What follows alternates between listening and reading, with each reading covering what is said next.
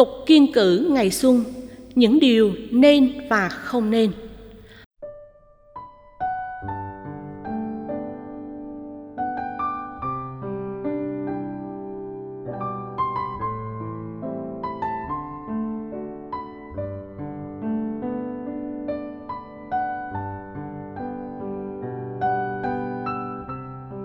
Bạch thầy, con xuất thân là con gái miền Tây, nhưng nhiều năm nay con định cư ở nước ngoài. Cách đây một năm, con gặp và yêu thương anh ấy. Chúng con vừa làm đám cưới mùa hè vừa qua.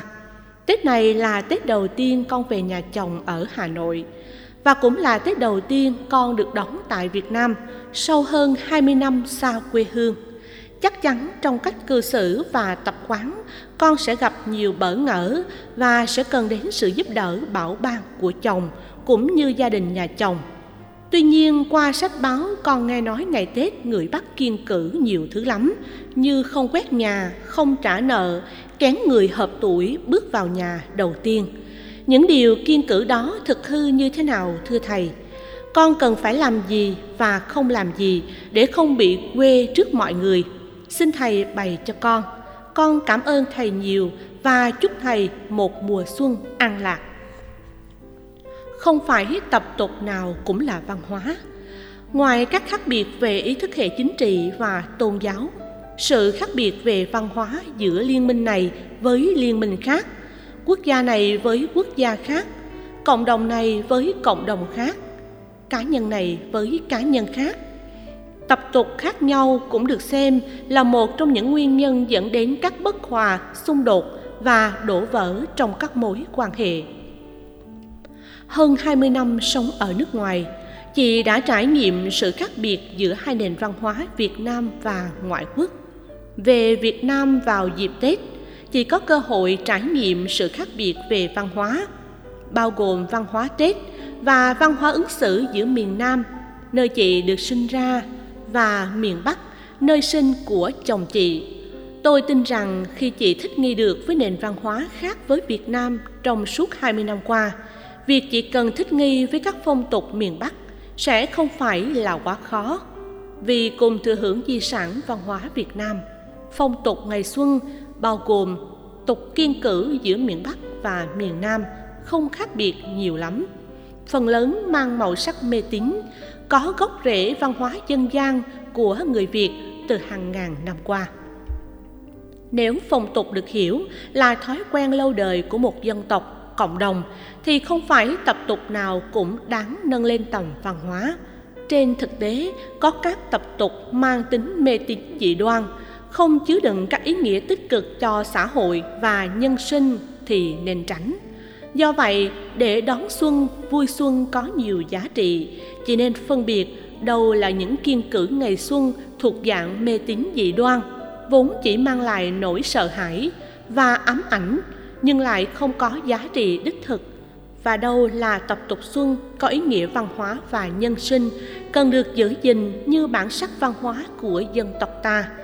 Trên tinh thần này, chỉ nên khảo sát các tập tục ngày xuân như sau. Tục chuẩn bị ăn tết.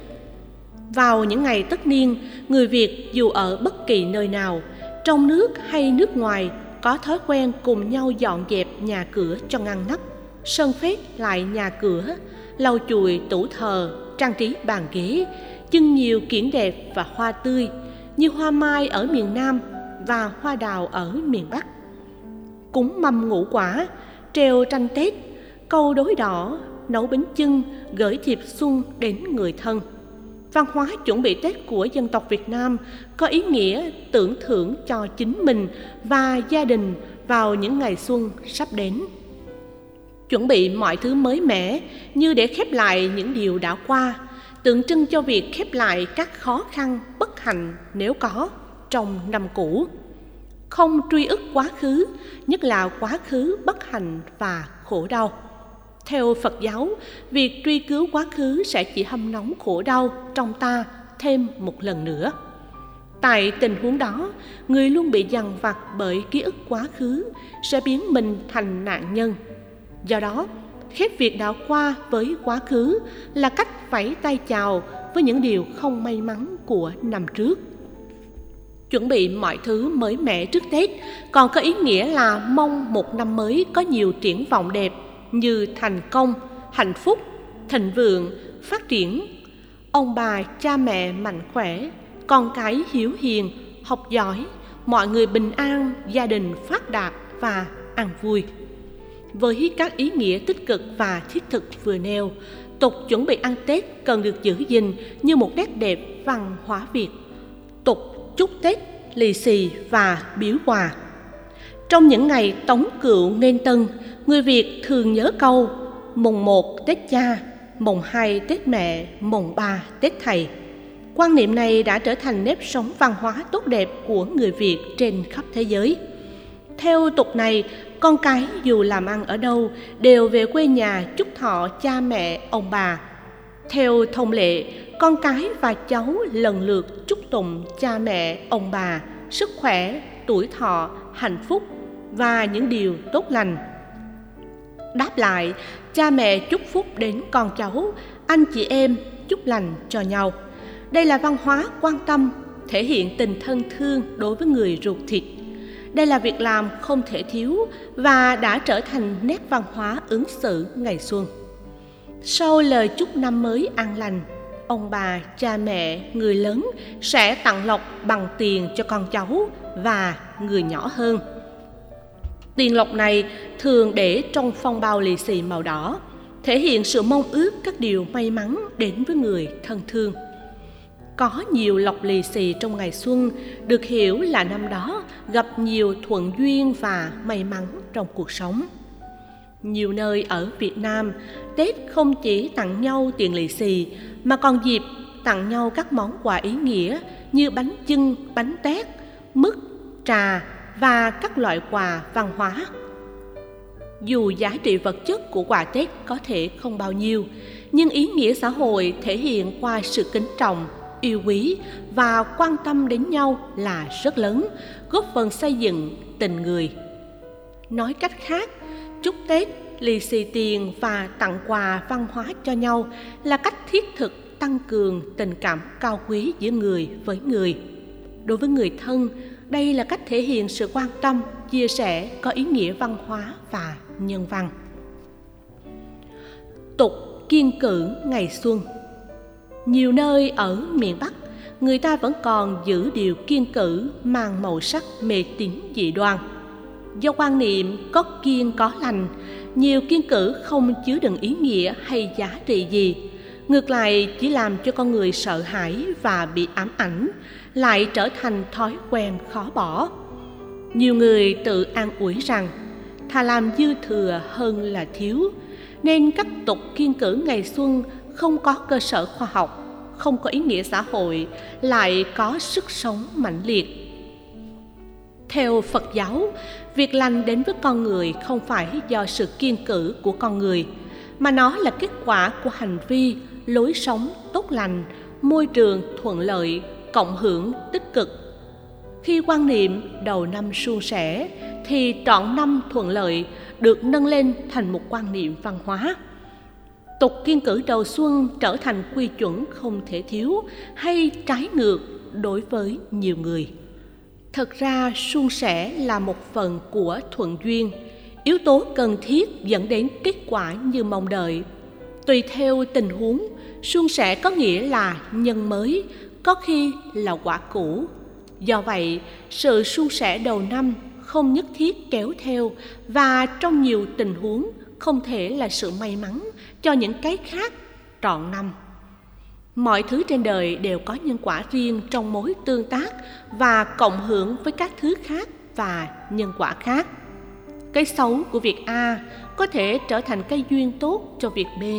Và ngược lại, các tục kiên cử dưới đây được xem là không có giá trị chân lý, do vậy không nên sợ hãi làm theo kiên quét nhà, hút rác, đổ rác vào ba ngày xuân là do người ta tin rằng quét nhà sẽ dẫn đến tình trạng của cải theo đó mà ra khỏi nhà.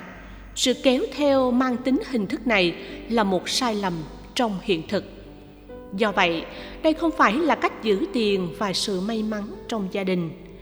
Kiên tục này chỉ làm cho nhà cửa trở nên bề bộn, dơ bẩn, mất vệ sinh, ảnh hưởng xấu đến sức khỏe kiên mặc trang phục màu trắng, đen, màu tối, không thể là cách giúp ta tránh được những điều xấu đã gieo và tan tóc đến với gia đình. Màu sắc của trang phục lệ thuộc vào sở thích và văn hóa y phục của từng cộng đồng và mỗi người. Vốn không kéo theo điều tốt lành hay xui xẻo như được đồn thổi quá đáng trong nhân gian tục không trả nợ đầu năm với mong mỏi trọn năm không bị vướng dính chuyện nợ nần, không đủ sức bảo hộ ta được an toàn tài chính. Ngược lại, việc phớt lờ, trốn nợ, quyệt nợ có thể dẫn đến tình trạng bị thư kiện ra tòa, gặp rắc rối và mất uy tín. Tục kiên sông đất cho rằng nếu không được gia chủ mời thì không nên đi chúc tết ai vào sáng mùng một người mê tín quan niệm rằng người xông đất đầu tiên vào nhà người khác có khả năng mang phúc hoặc họa đến gia đình người ấy cả năm. Sợ bị quy trách nhiệm về những chuyện không hay, nhiều người kiên cử xông đất nhà người khác nếu không được mời. Nhân quả tốt xấu mới thực sự là yếu tố quyết định hạnh phúc hay khổ đau của mỗi người. Tương tự như vậy, dù xuất phát từ ý muốn tốt đẹp các tục kiên cử ngày xuân khác như cắt khăn tang trong ba ngày tết, không để đổ vỡ gương, ly, tách chén bát, không để quên đồ, mũ, khăn dù ở nhà người khác, không cho nước, không đi mượn, không cho vay, không xin lửa, không cho lửa, không treo tranh ảnh có nội dung xui xẻo, không ăn trứng vịt, tôm, không mở tủ, không khai trương, không xuất hành mùng năm là những tập tục ngày tết đượm chất mê tín, không có cơ sở khoa học, không có quan hệ nhân quả kéo theo. Do vậy, chúng ta không nên sợ, không nên tiếp tục kiên cử. Riêng các tục kiên cử khác như kiên khóc lóc, không buồn tuổi, kiên nói to, cãi nhau, nói xấu, chửi lộn, mắng nhiếc người khác, không dùng từ chết. Vì liên hệ đến những nghiệp xấu nên mọi người cần tránh không chỉ trong những ngày tết, mà phải trong từng thời khắc để không trực tiếp hay gián tiếp mang lại khổ đau cho người khác. Các kiên cử này không chỉ là văn hóa ứng xử tốt đẹp giữa con người với con người, mà còn là văn hóa ứng xử đạo đức có ý nghĩa nhân văn cao đẹp, cần được nhân rộng đối với mọi người ở mọi nơi và mọi chốn nhìn chung, khi hiểu được tập tục kiên cử nào mang màu sắc mê tín, ta nên nỗ lực xóa bỏ một cách mạnh dạn, không sợ hãi. Đồng thời, ta phải có ý thức giữ gìn các phong tục tập quán có giá trị văn hóa, để các hành xử của chúng ta góp phần mang lại hòa khí, nuôi lớn tình thân, phát triển tình người. Nhờ đó, ngày tết cũng như ngày thường đều được vui vẻ và hạnh phúc.